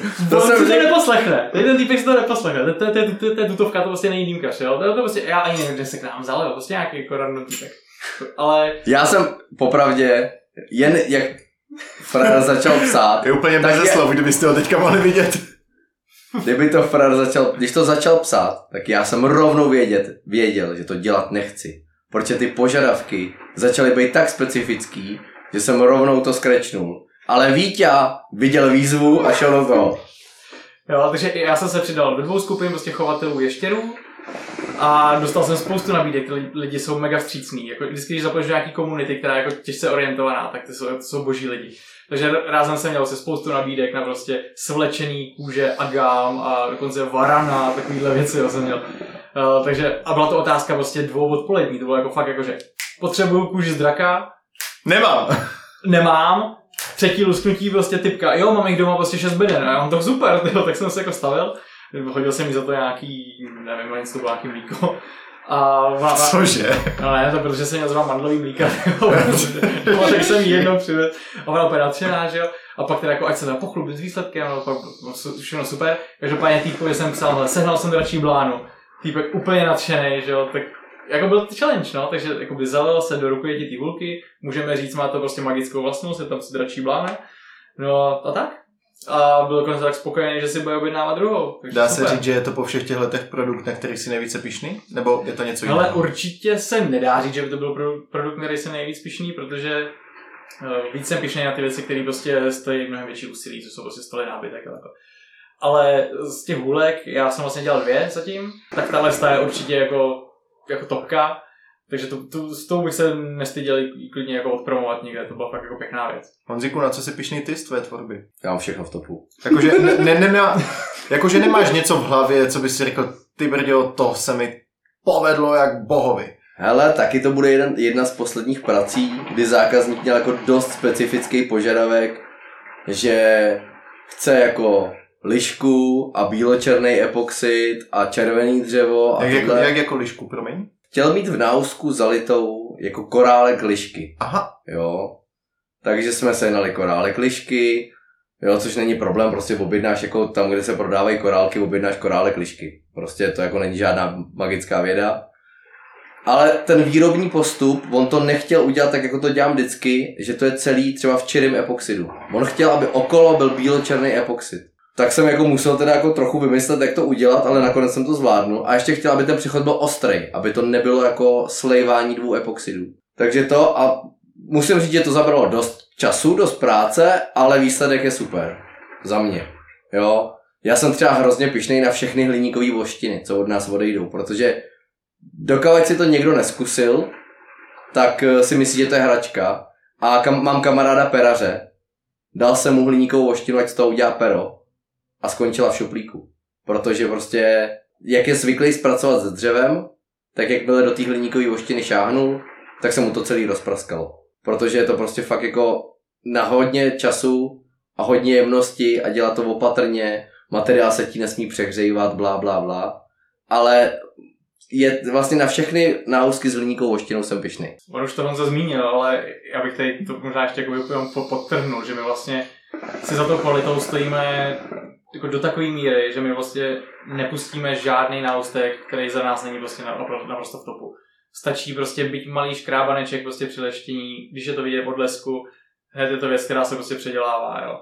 Bubliny, když je prostě na povrchu bublina, předěláváme. Za nás prostě odchází takový produkt, který bychom chtěli my sami, což je prostě produkt, který je ve 100% kvalitě. Tak když teďka jste povídali o tom, co všechno děláte a na co jste nejvíce pišní, tak to už je jako docela široká škala produktů. Co můžeme od vás čekat do budoucna? To já myslím, že Já si myslím, že Vítě udělal vzducholoď s tím vybavením, co teď nakoupil. Ale jako Vítě teď hodně investoval, nakoupil hromadu nového vybavení, ale přesně všechno směruje jako vlastně k nábytku. Prostě vybavení na to, aby si mohl udělat velký stůl, aby ho mohl uh, sfrézovat, aby si s ním mohl pracovat. na malé No. věci jsme vlastně vybavený dostatečně, tam jako není co inovovat pořádně a ta kvalita určitě jako zůstane 100%. Uh, přesně jak zmínil Honzík, jako teďka se trošičku orientuju vlastně na větší výrobky, který teďka můžeme nechat troši, trošku stranou, jsou si bary, stoly, desky, všechno možný.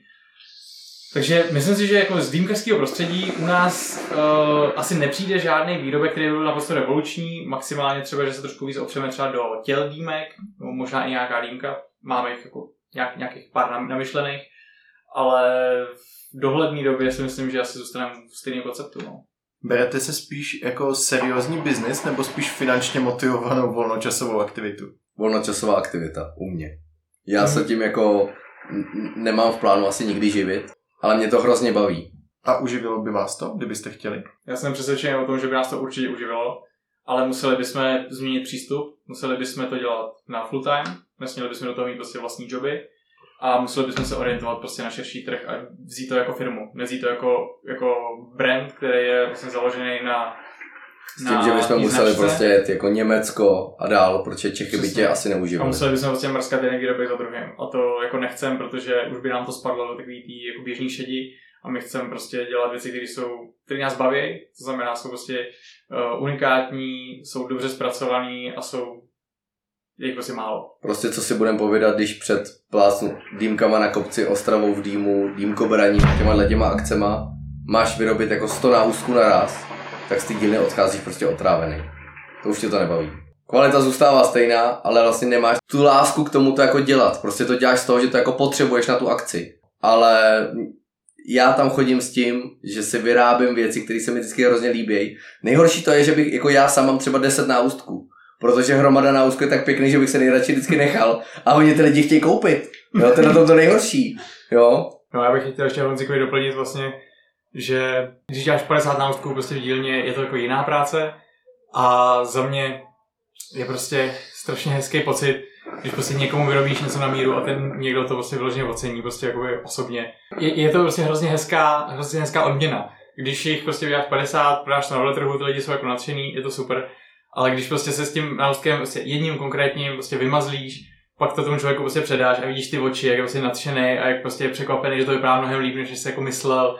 To je prostě ta největší odměna, že prostě pohledí po srdíčku a to je ten důvod prostě, proč to já si myslím, jo, jako oba děláme, protože to je prostě k nezaplacení. Přivadí mě to k tomu, jakou děláte vlastně reklamu, kluci?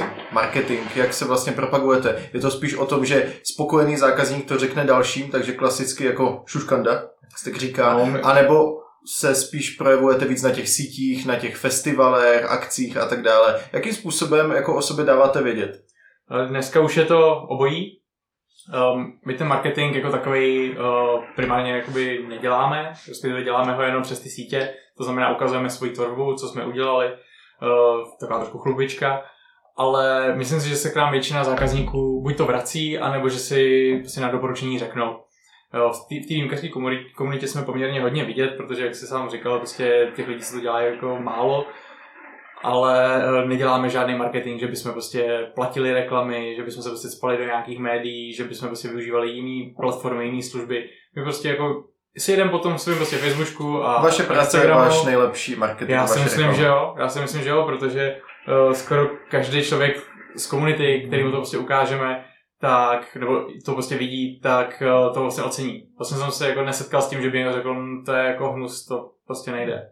A prodáváte i jinak než napřímo? Respektive všiml jsem si vašich stojánků v různých podnicích, vím, že jste zalistovaní třeba na iSmoku. Takže jak to máte?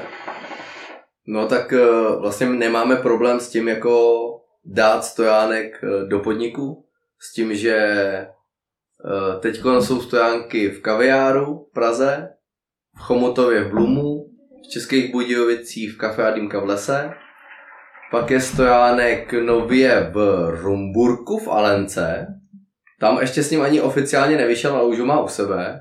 A v Ostravě je v Uhelni. Tak uh, máme spolupráci vlastně jako s uh, Alexem z iSmoku, který uh, od nás vlastně bere normální jako náustky, které nejsou nějak speciální, ale dělali jsme pro ně třeba speciální edici jako Tangiers, která byla limitovaná množstvím kusů a jsou vlastně k prodeji pouze na iSmoku. A prodáváte i do zahraničí? Jestli No. zahraničí bereš jako Slovensko, tak jo.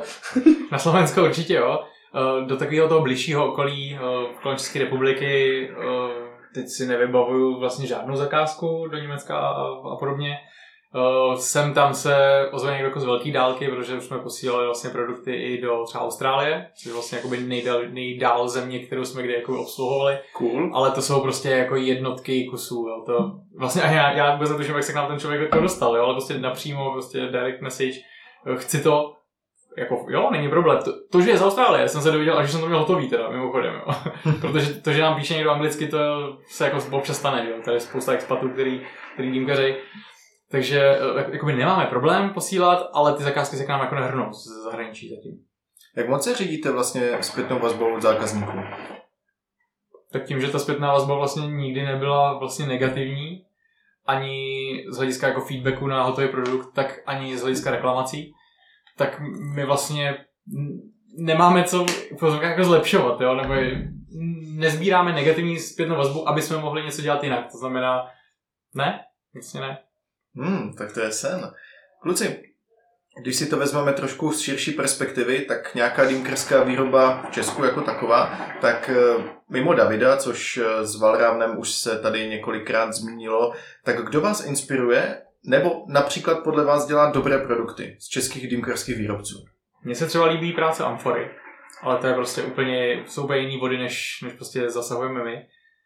Uh, Meduza samozřejmě jako čes, český výrobce má unikátní designy, to je, ale zase to jsou jako dýmky, to je zase něco, co nás vůbec jako ne, ne, nezasahuje. No, na mě napadá z českých výrobců vlastně jako Shisha Origin, což byli vlastně jako jedni z prvních, kteří dělali porcelánový velký dýmky. Teď je, jako objevila se teď jako hromada kopií, nebo jako, že to je podobný styl. Pak vlastně z českých, eh, to je trochu z jiných od kluci z Epiku, nebo teď spíš už je to jenom Hinek. Epic Crafts. Epic Crafts, takže jako ty dělají zase kované věci, že Epic jako Hinek má přístup ke kovárně, takže tam vlastně jako taky nezabředáváme, ale ty věci jsou moc hezký. A tím bych vlastně asi jako to, jo, tady můžeme vyjmenovat všechny, jakože Marvin, jo, prostě Lightka je super dýmka funkčně, jo, vy, jelikož jste řemeslníci, tak když se podíváte na u nás vyrobené dýmky, korunky, HMSK, cokoliv, tak vidíte tam z výrobního hlediska nějaké chyby, kterých se často čeští výrobci dopouštějí? Z toho, co jste schopni posoudit? Z toho, co jsme schopni posoudit, vlastně jediný, koho můžu jako posuzovat, je David z Valravnu. Jo. jo, protože nebudeme se tady bavit o tom, že když někdo nechává dělat dýmku ve výlko, velkovýrobě, takže to prostě vypadává z CNCčka hotový kusy, že prostě neprojdou těma lidskýma rukama a nejsou úplně dotažený do konce. Z jakého hlediska? Jakože výrobce dodá vlastně novou dýmku v krabici, ty ji vybalíš a v domstemu je prostě špona nerezu. Jo, to je třeba věc, která mě hrozně irituje a vadí, že na konci to nikdo neprohlídne a neřekne, tady se to odbrousí, to je odbroušený za 30 vteřin. Jo, ale prostě jak to padá z krabice, tak to balej a vychází to ven.